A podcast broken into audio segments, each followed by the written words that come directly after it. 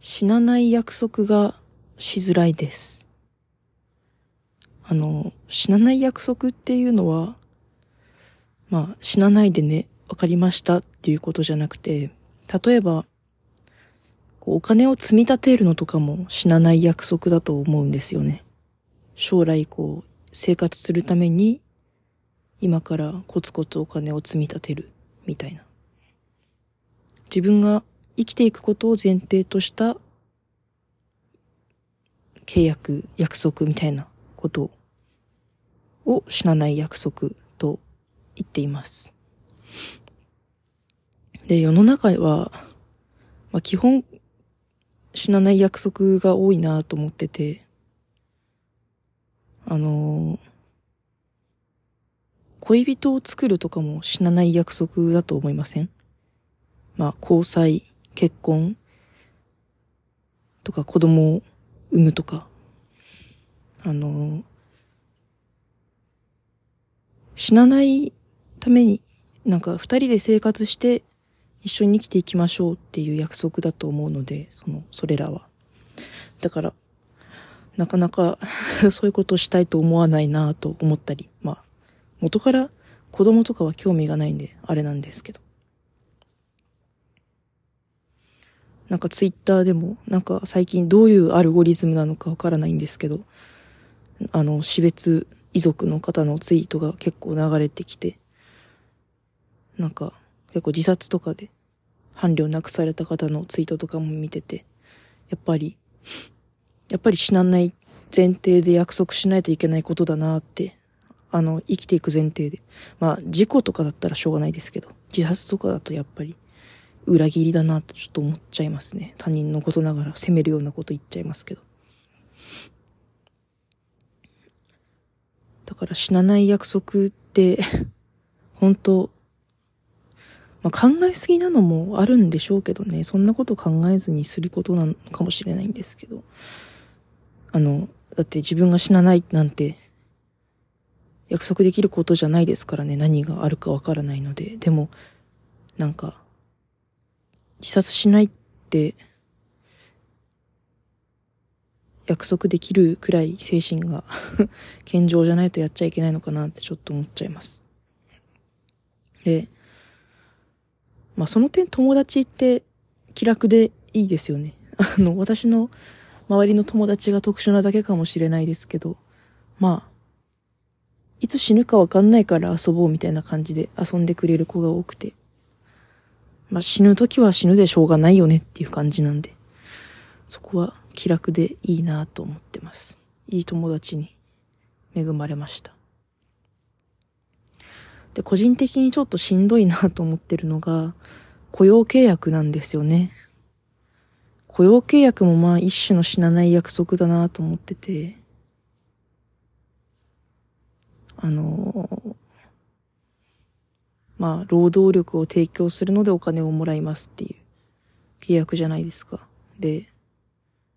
死なずに働きますっていう、まあ、こんな、わざわざ明文化するほどのことじゃないんですよね。当たり前なんで。死なないで生きて、労働力を提供していきますっていう約束なんですけど、なんか、死にたいのに、こんな、死にたいことを隠して、会社に入って、なんか、会社としてはリスクじゃないですか、死にたいと思っている社員を抱えているって。なんかいつその穴が開くかわかんない状態ですから。だからなんか裏、裏切ってるような気がして。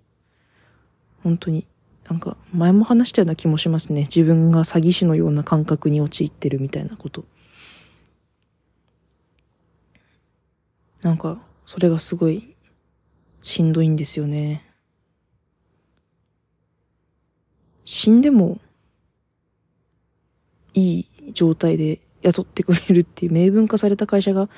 あったらいいですよね。なんか、仕事で、なんか死なない約束ができてしまう原因ってまあ、俗人化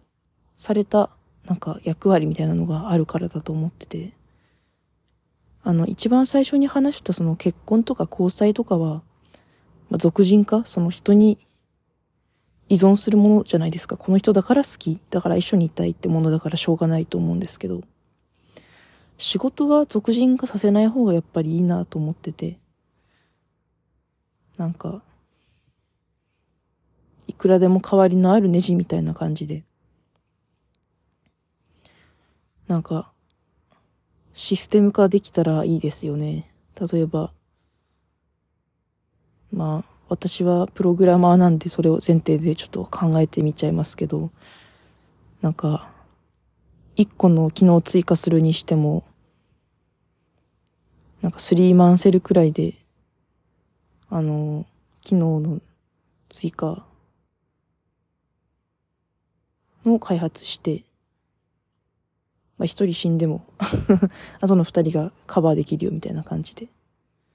でそのスリーマンセルの、あの、太陽いっぱい作って、なんか、